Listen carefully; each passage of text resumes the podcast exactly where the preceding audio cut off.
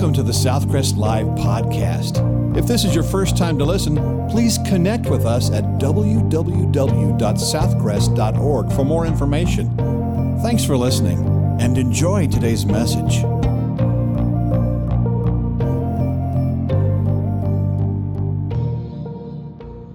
One of the great things about the Christmas season is the music that we enjoy singing every Christmas. And sometimes, because we only sing some of these songs once a year, it's hard for people to remember all the words, especially children. It's interesting to hear how children sometimes hear a song and they're not real sure what the f- words were, but they, in their own mind, have an interpretation of that. For example, a second grade teacher in Atlanta, Georgia, asked her students to write out the words of their favorite Christmas songs. Here's some of the results. On the first day of Christmas, my tulip gave to me. Deck the halls with Buddy Holly. He's making a list chicken and rice, olive the other reindeer.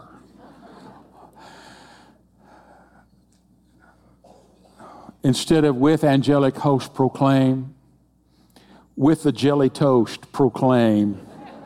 In the meadow, we can build a snowman, then pretend he is sparse and brown. Noel, Noel, Barney's the king of Israel. Gary Beatty told me after the 8 o'clock service today that when their son was small and they were singing Angels We Have Heard on High, Glory, you know what? He was singing Oreo to the top of his lungs. Also, while shepherds watch their flocks by night, one little boy was singing, While shepherds wash their socks at night.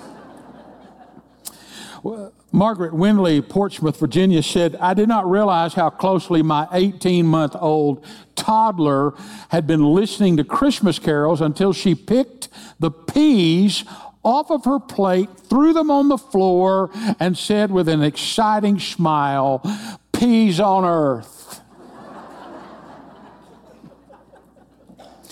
Been a lot of wonderful songs written about this season. One of them, Oh Holy Night, there's a line that says, Long lay the world in sin and error pining, till he appeared and the soul felt its worth.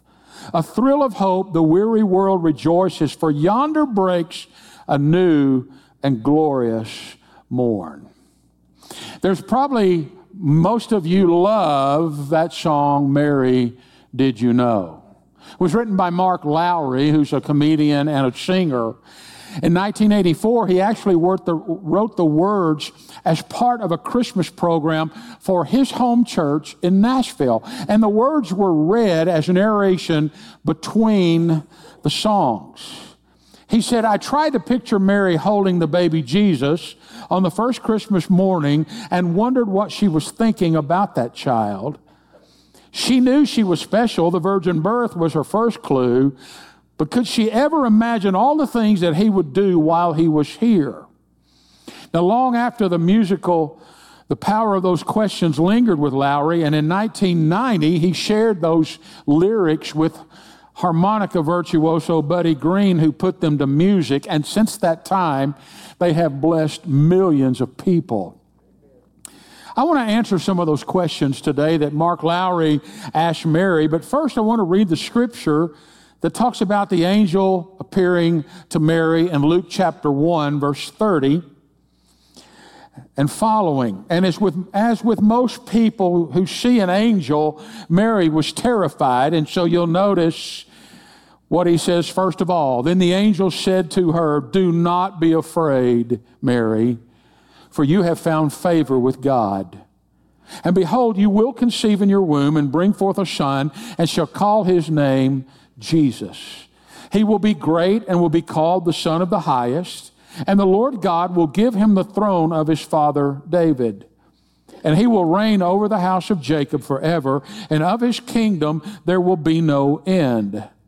Then Mary said to the angel, How can this be, since I do not know a man. And the angel answered and said to her, The Holy Spirit will come upon you, and the power of the highest will overshadow you. Therefore, also that Holy One who is to be born will be called the Son of God. Now, indeed, Elizabeth, your relative, has also conceived a son in her old age. And this is now the sixth month for her who was called barren. For with God, nothing will be impossible. Then Mary said, Behold, the maidservant of the Lord, let it be to me according to your word. And the angel departed from her. Mary was shocked. She was amazed to receive the news from Gabriel. And I'm sure she had a lot of questions, and I don't know that she asked all of those or knew what she, like Mark Lowry wrote down. I don't know that she thought of all of that. But on this side, 2,000 years later, we, there are some things we do know, and I want to take some of those lyrics and the Word of God, and let's talk about that. Because maybe the next time you hear this song, you'll think of some of these things. One of the questions in the song says, Did you know that your baby boy has walked where angels trod? So, the first thing we can say, Mary, we do know the pre existence of Jesus. John 17, 5, Jesus prayed, And now, O Father, listen to this, glorify me together with yourself with the glory with which I had with you before the world was. In other words, each of us have a birthday to celebrate. We, there's a time when we were conceived by our parents and then we were born into this world. Now, life was given to us when we were conceived from the life of the father and the mother. And we have a birthday. We came, we came, we discovered America on a certain day. But the Bible doesn't teach that we had any prior existence to that. I know what the Mormons teach that we were spirit beings waiting for a body. That is not true. That is not biblically accurate. You cannot justify that from God's Word. If I were to ask you what you did yesterday, you could probably tell me. But if I ask you, what did you do a thousand years ago? You didn't do anything. You weren't here. You didn't exist. But, folks, I want you to understand Jesus claimed many times that he existed long before he became flesh. You need to understand that. Jesus is not a created being like the Jehovah's Witnesses teach. Jesus existed before one with the Father, God the Father, Son, and Holy Spirit, one with the Father. In fact, listen to what Jesus said in John 8. The religious leaders were bragging about being children of Abraham, and Jesus said, Abraham saw my day and was glad. And the Jewish leaders were dumbfounded. They said, You're not even 50 years old, and yet you say that Abraham knew you? And Jesus said, Before Abraham was, I am. The pre existence of Jesus, we know that this little boy, we know that he walked where angels trod. He became flesh. Let me give you an interesting definition, and you're going to have to listen twice, so I'm going to read it slow twice. How about this definition for the incarnation of Jesus? He, Jesus, who never began to be but eternally existed, and who continued to be what he eternally was, began to be what he eternally was not. Told you I was going to read it again. He who never began to be, God but eternally existed, God, and to continue to be what he eternally was, God, began to be what he eternally was not, a man. He became flesh. He came to us. Now, some of the most powerful lyrics in the song ask the question Mary, did you know that your baby boy is Lord of all creation? And when you kissed your little baby, you kissed the face of God. We do know the personification or the incarnation of Jesus. Let me read you Colossians 1 15 and 16. He, this is Jesus, He is the image of the invisible God, the firstborn over all creation. For by him all things were created that are in heaven and that are on earth, visible and invisible, whether thrones or dominions or principalities or powers. All things were created through him and for him.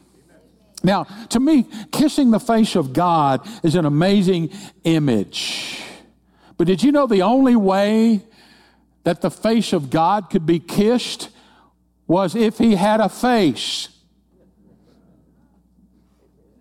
Because in the Old Testament, he is described as invisible. And you cannot look up, up on him. The Bible says that God is spirit, and the Old Testament taught that God is invisible, but the New Testament in Colossians 1:15 says he is the image of the invisible God. You want to know what my wife looks like? I can take my phone out and I can show you pictures of her. It's an image of her. Jesus came to show us what God looks like. Not necessarily the physical image of Jesus, but what he what God is about and the love and the compassion and the mercy and the forgiveness that he had. Amen. Outside your house, somewhere on your in your neighborhood, up on a power pole is a bucket looking a device that has some antennas out of it. It's called a transformer.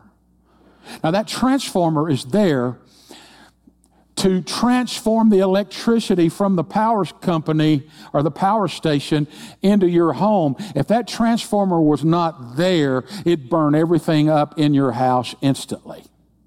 And so it transforms the electricity or, or, or brings it down to a place where everything in your home, your appliances and the lights will work. Sometimes lightning strikes one of them. Sometimes something trips one of them and the power goes out in your home. And the guys go up the pole and they flip that breaker back on and and here comes the power. Well, if you think about it, Jesus is a divine transformer. Because if we could not look on the glory of God, Moses wanted to look at God, and God said, No, you can't handle it. You'll die. It would be similar, the analogies always break down, but can you imagine staring at the sun from 10 feet away? You couldn't handle it. With the glory and the majesty of God, you and I could not stand in His presence, and that's why Jesus came in the flesh. The Old Testament taught if any person ever looked at God, they would die. So Jesus veiled himself in flesh where we could see him and we could touch him. There's a line from Hark the Herald Angels Sing that says, Veiled in flesh, the Godhead see. Hail the incarnate deity. Incarnate means to put on flesh. Jesus was God in person, in the flesh. One night during a storm, across the hall from the parents' room, a little voice came out and said, Daddy, I'm scared. Dad was groggy. He woke up and he said, Don't worry, honey. Daddy's right across the hall. There was a little pause, but not too long after that, said, Dad, Daddy, I, I'm, I'm scared. Daddy, thinking quickly, said, You don't need to be afraid. God is with you. God loves you. He's there.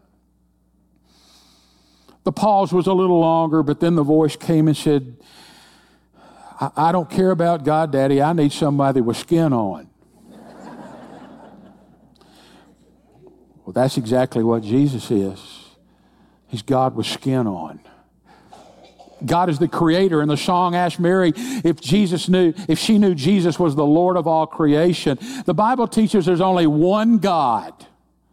We are not believing in three gods. God has expressed himself as Father, Son, and Holy Spirit, a tri-unity. You want proof? Let's go back to Genesis when God said, Let us make man in, let us make man in our image. That ought to be something for you right there. But even the Lord talked about being one with the Father. So, Mary, we know you were kissing the face of God because Jesus is Lord of all creation. The song also asks Did you know that your baby boy has come to make you new? the child that you've delivered will soon deliver you. We do know the provision of Jesus. It's probably difficult for Mary to believe that her baby boy would deliver her. Now, he definitely changed her life because without Jesus, I don't know that we would ever have known about Mary. She would have been just some obscure Jewish woman. But because of Jesus, we admire Mary as one who found favor with God and actually gave birth She's greatly esteemed above all women. She's not to be worshiped, and she was not sinless. No one was sinless except Jesus. And her baby changed her life as well as the life of millions of people. Without Jesus, Mary would be nothing. The same can be true about you and me because 2 Corinthians 5:17 says if anyone is in Christ, he's a new creation. The old is gone, the new has come. It doesn't say if you're in church or in religion or in good works.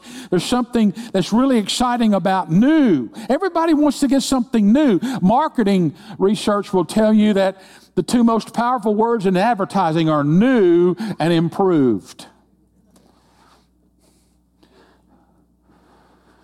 One reason there's such anticipation for Christmas time is because people get new things new toys, new items, new clothes, new bills. and the same folks singing jingle bells in December are singing juggle bills in January. But a lot better than a new pair of shoes or clothes or a toy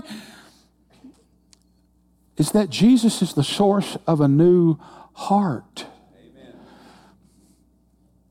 What's wrong with our world today? It's not the economy, it's not education. It's this world has heart trouble. And only Jesus can deliver you. It's amazing, though, how many people try to deliver themselves. A lady in her 90s,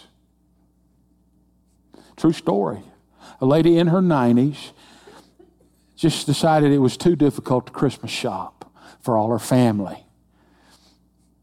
So she decided to write a check to all of them as a gift. She wrote out her checks, then she put on every Christmas card, you can buy your own present, signed her name. She mailed her cards. After all the Christmas festivities were over, she found the checks in the drawer of the desk. So she had sent all her family cards that said, buy your own present. In case you need any ideas this Christmas. You'd be amazed at how many people are trying to buy their own salvation. They think if I'm a member of a certain church or denomination, or I, I trust the church, or I give to the church, or I follow this religion, and so on and so on, you try to buy your own salvation. But you and I know that the only provision for salvation and forgiveness and mercy and salvation is Jesus. He is the provision. Your salvation was purchased through Christ, not by your works. Many of the questions in the song address the same subject. Mary, did you know that your baby boy will one day walk on water? Did you know your baby boy will give sight to a blind man? Did you know that your baby boy will calm the storm with his hand? The blind will see, the deaf will hear, the dead will live again, the lame will leap, the dumb will speak the praises of the Lamb. Yeah, Mary, we know the power of Jesus. The Bible records that Jesus performed miracles, many miracles, walking on the water, healing the sick, even raising the dead. Even the enemies of Jesus admitted that he performed miracles. They just said he did it by the power of Satan. The Gospels record 37 miracles of Jesus. The first was turning water into wine at the wedding in Cana in Galilee, and then the last one was the miracle of the fish catch the miraculous catch of fish at the Sea of Galilee after his resurrection. But these are only the miracles that we can read about because John 20, verse 30 and following says, Jesus did many other miracles in the presence of his disciples, which are not recorded in this book, but these are written that you may believe that Jesus is the Christ, the Son of God, and by believing you may have life in his name. A miracle is a supernatural event that overrides the force of nature. Throughout history, there have been miracles by, quote, mythical beings that have been made up, like Hercules or uh, Ulysses, or, but Jesus is the only one, the only miracle worker who you can historically verify he existed. We know that he was real. We know that he lived. And people who don't know the Lord scoff at the idea that Jesus could actually walk on water. But, folks, if he's the creator as he claimed to be, then walking on water would be no big deal.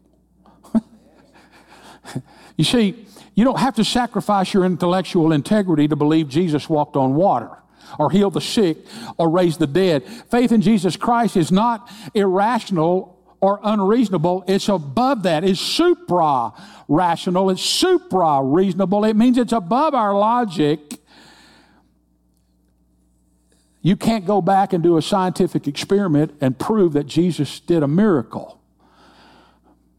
But I can tell you he's still in the miracle business.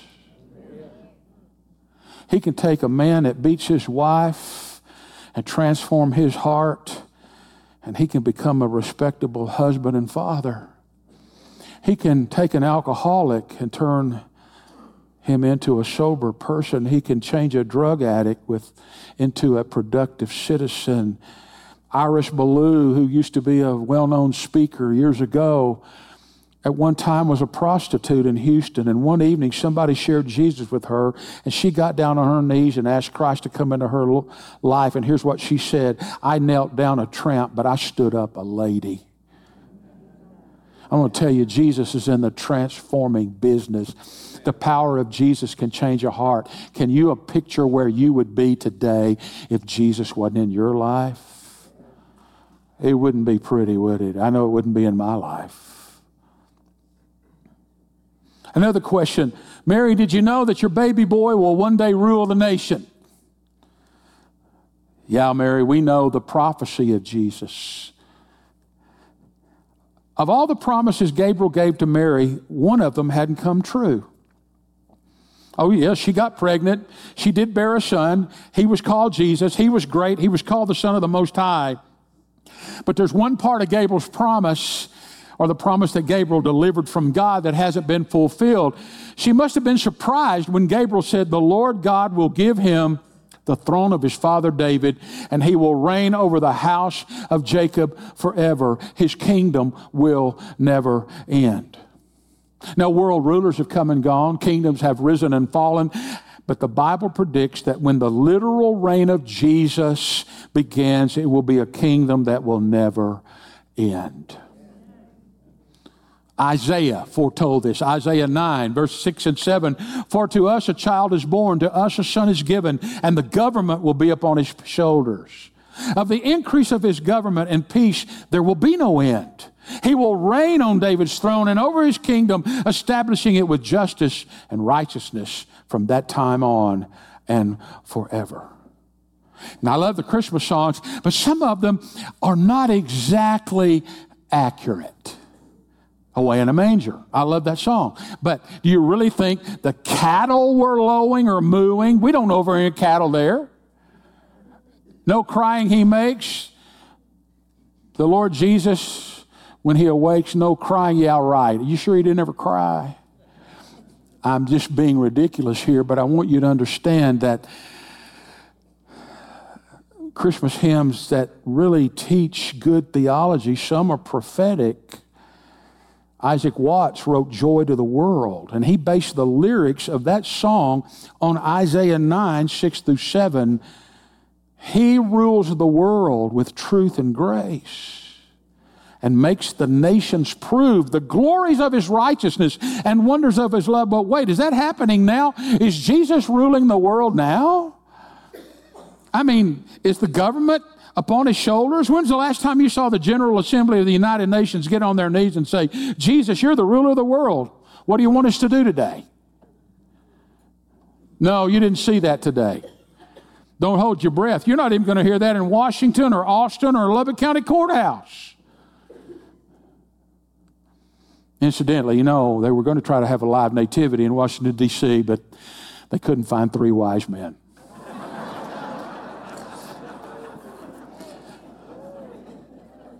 But here's a prediction that Jesus will come to the earth. And I really wish Jesus would come. And I wish he was over all of our government. But it'll be a ter- perfect time of peace and justice. A final question Did you know that your baby boy is heaven's perfect lamb? The sleeping child you're holding is the great I am. Yeah, Mary, we know the propitiation of Jesus the great I am. That's God's name. Moses at the burning bush said, Would you identify yourself? And God said, My name is I am. Jesus used that a lot. I am the light. I am the bread of life. I am the living water. I am the way, the truth, and the life. Jesus also claimed to be the Lamb of God. Each year, people would try to journey to Jerusalem for the feast of the Passover. And there would be a day when they would select a lamb without spot or blemish, the, the nearest perfection that they could find. None of them were absolutely perfect, but you weren't going to give something that was diseased or dying or, or hurt. High priest would take that lamb and it would be killed and the blood sprinkled on the mercy seat in the Holy of Holies behind the curtain that was probably three feet thick. And then he would come out and he would symbolically place his hands on the head of another ram or lamb, and he symbolically, the sins of the people would be put on that lamb. Sometimes the word scapegoat comes from that. And then a priest would lead that out into the wilderness, symbolically stating that the sins of the people had been taken away for the past year. Jesus came into Jerusalem at the end of his earthly ministry. Guess what day he came in? On Lamb Selection Day. John the Baptist was at the River Jordan and Jesus approached, and John saw Jesus coming and said, Look, the Lamb of God who takes away the sin of the world. You see, the story of Christmas is the story of God coming to earth and taking on human flesh. We all like to see babies. We like to hold them. We ooh and ah of them. But I want to tell you, Jesus didn't come to be a baby so that we would ooh and ah over him. He came to take on human flesh, to do the one thing that God was incapable of doing. God cannot die, so he had to have a body to do it for us.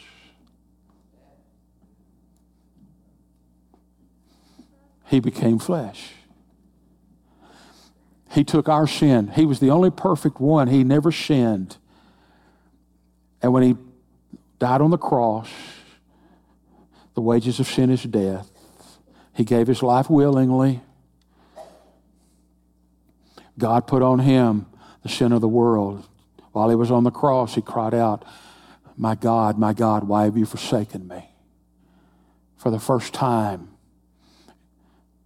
sin in his life separated him from God. And he died. But death couldn't hold him. He conquered death, paid the price. He rose again. And now we go on the coattails to heaven of the Lamb of God, the perfect Lamb. I guess it's correct to say that on Christmas morning, Mary had a little lamb. the Lamb of God. Mary had a little lamb. He was born on Christmas Day. She laid him in a manger bed to sleep upon the hay. Angels filled the nighttime sky and they began to sing. Shepherds heard them all proclaim the birthday of a king. Wise men saw a blazing star up in the sky that night. They followed it until they found the King of love and light. Mary had a little lamb, but he wasn't hers, you know. He was the very Son of God, the one who loves us so. The father of this little lamb loved the world so much that he sent his only son to earth so that we could feel his touch. He came to give us joy and peace and take away our sin. So when he knocks on your heart's door, be sure to let him in. Why do I love this precious lamb? What can the reason be? The answer is quite plain to see. It's because he first loved me. I don't know what all Mary knew. None of us do. We know that she magnified the Lord and glorified the Lord and, and was humbled by the fact that God was using her, but she probably had a lot of questions. But I'm here today to tell you that Jesus can answer the big question you face in this life and the life to come. And that is, what am I here for and where am I going when I die?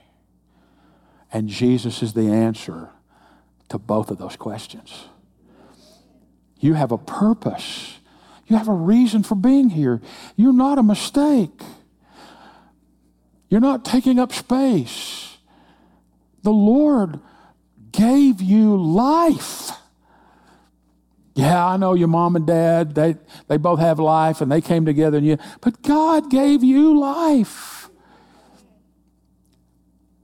And our sin has separated us from Him.